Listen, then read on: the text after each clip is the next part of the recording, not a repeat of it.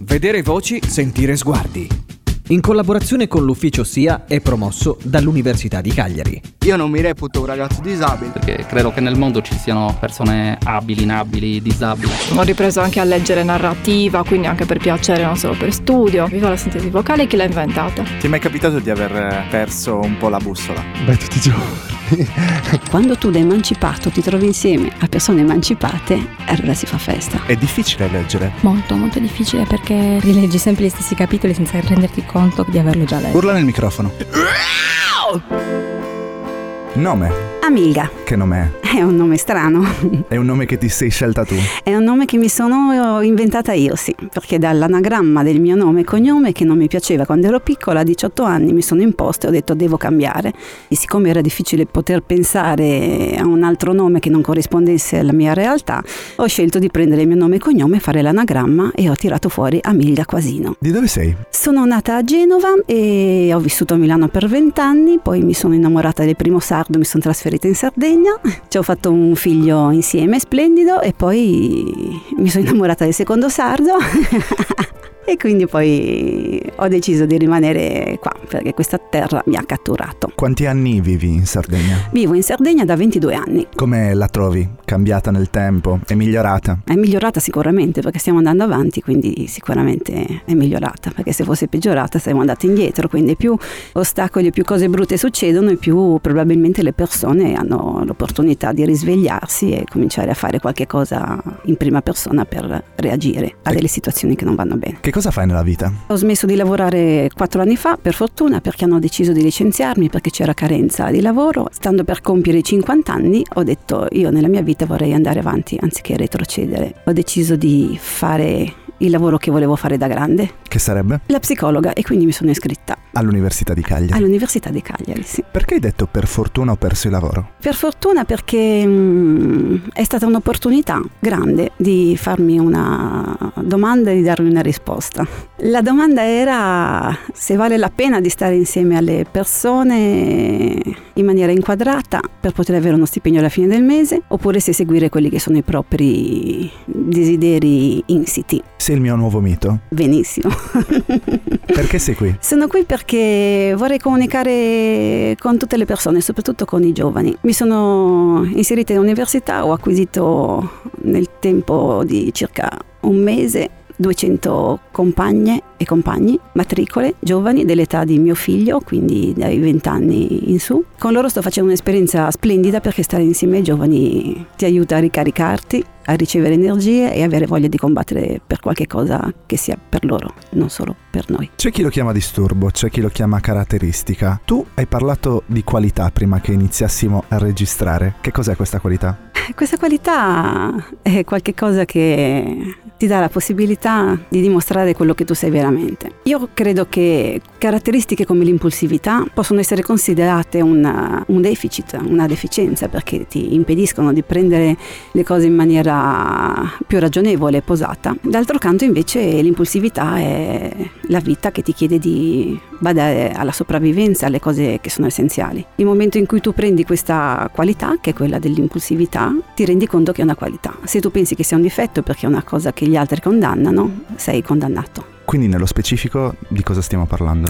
Stiamo parlando di A D H D, è una commistione di tre sintomi. Sono disattenzione, iperattività e impulsività. Sono tre caratteristiche, sono tre qualità che, se sono indirizzate bene, possono fare delle persone dei vincitori e dei leader e degli esempi per gli altri. Se invece vengono condannate, se vengono fraintese, se non vengono accettate, diventano dei difetti, diventano delle condanne. Quando te ne sei accorta? Me ne sono accorta quando ho visto il mio figlio, che a, ai tempi aveva sei anni, una incapacità di riuscire a stare a scuola come stavano gli altri.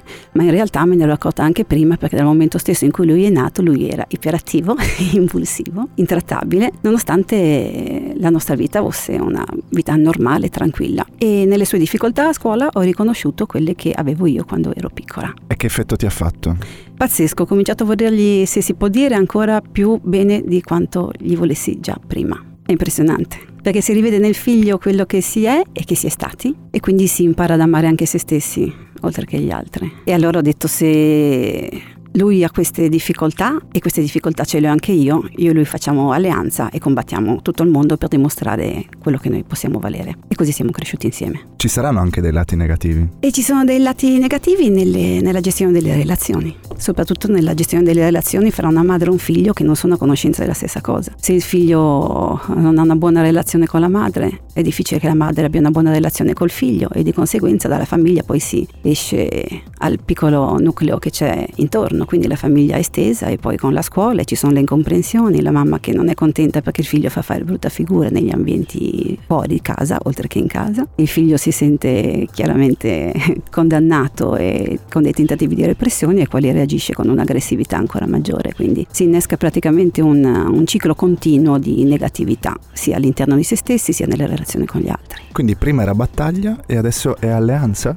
Adesso è alleanza, è successo. Perché è successo? È successo perché sono obiettivi che ci si pone insieme e che si raggiungono insieme, e ogni volta che tu riesci a raggiungere un obiettivo che ti sei posto, anche se è un obiettivo impossibile, dalla dimostrazione agli altri che l'impossibile è possibile. Quindi diciamo che lo stato vitale di entrambi si solleva moltissimo, perché ti rendi conto che dalle tue difficoltà, quando le metti in campo, diventano delle opportunità di raccogliere e mietere successi. Mi hai parlato di impulsività, iperattività e mm-hmm. disattenzione. Quale delle tre qualità ti piace meno? Mi piace di meno l'impulsività, perché è quella più difficile da gestire. Per l'attenzione non è realmente un problema di attenzione, è più probabilmente un problema di memoria, memoria che non riesce a contenere nello stesso spazio di tempo, span, le informazioni che ti servono per fare il ragionamento. È più una disattenzione dovuta all'incapacità di mantenere sullo stesso piano un discorso logico, che in realtà la facilità di essere distratti dalle altre cose, tanto è vero che chi soffre di questo, queste caratteristiche quando sono in uh, posizione negativa ha delle difficoltà di concentrazione, ma non ha delle difficoltà di deconcentrazione quando ad esempio uno riesce a fare un gioco che gli dà immediatamente delle, degli stimoli di risposta positivi, dei feedback. Quindi un bambino che gioca per tre ore con la PlayStation, dicono ma non può essere disattento e avere la A D H D, e invece sì,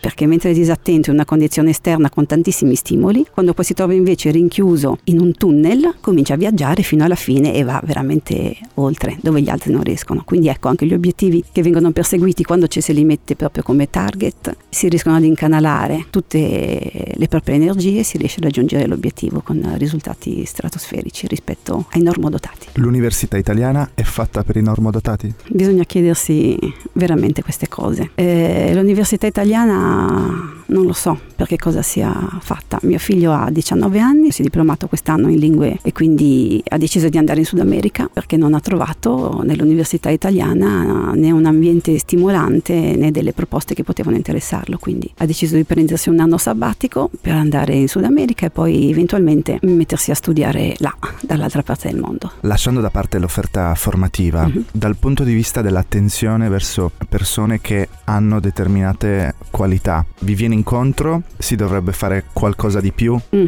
allora, io ho scoperto che nella Università di Cagliari c'era l'ufficio S I A. Per un caso mi stavo confidando con una collega sul fatto di avere delle difficoltà per riuscire a memorizzare tutti i testi che erano necessari per lo studio, per l'esame. Praticamente questa ragazza mi ha detto: guarda che c'è il centro di servizio per disabilità e ci sono dei questionari, tu compili e puoi avere la possibilità di un colloquio. Quindi per caso caso io sono arrivata all'ufficio S I A, inclusione e accoglienza, e ho trovato una persona fantastica che mi ha veramente aiutato a capire che questa cosa avrei potuto renderla finalmente tangibile e capire che cosa io avessi. Perché psicologia?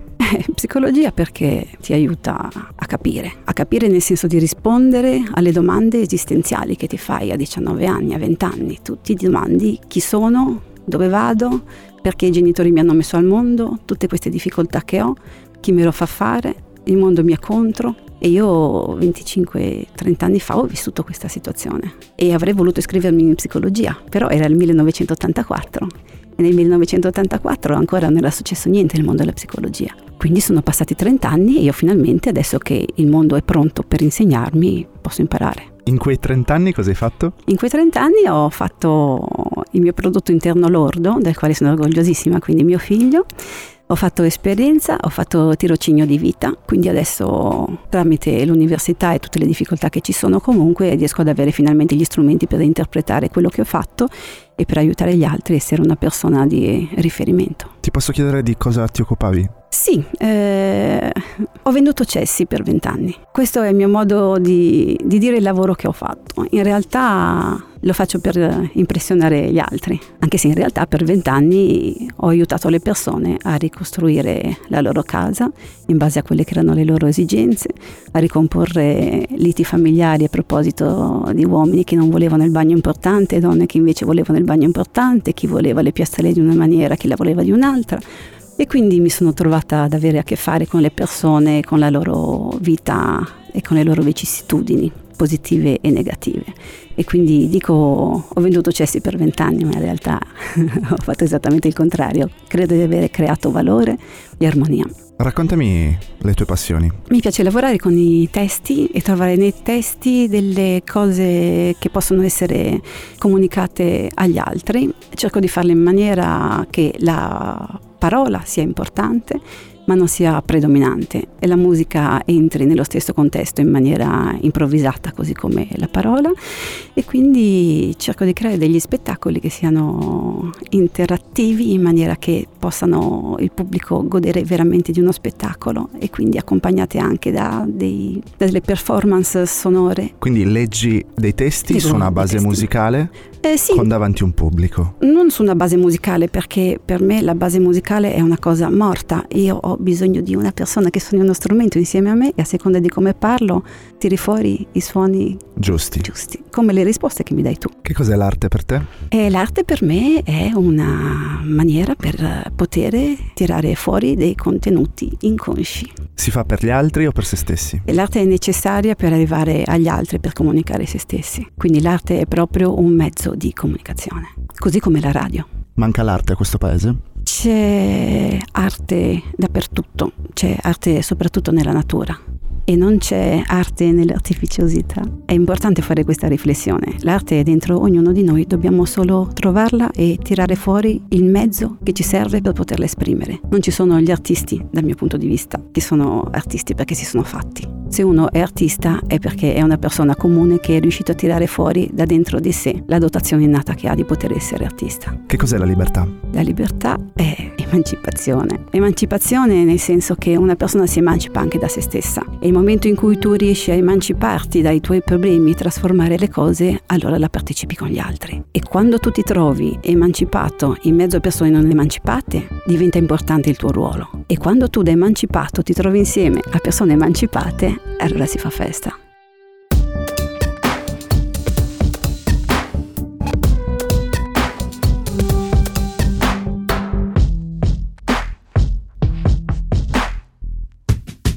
Vedere voci, sentire sguardi.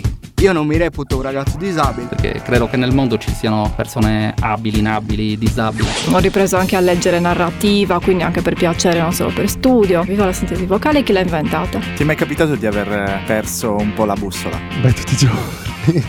Quando tu da emancipato ti trovi insieme a persone emancipate, allora si fa festa. È difficile leggere? Molto, molto difficile, perché rileggi sempre gli stessi capitoli senza renderti conto di averlo già letto. Urla nel microfono.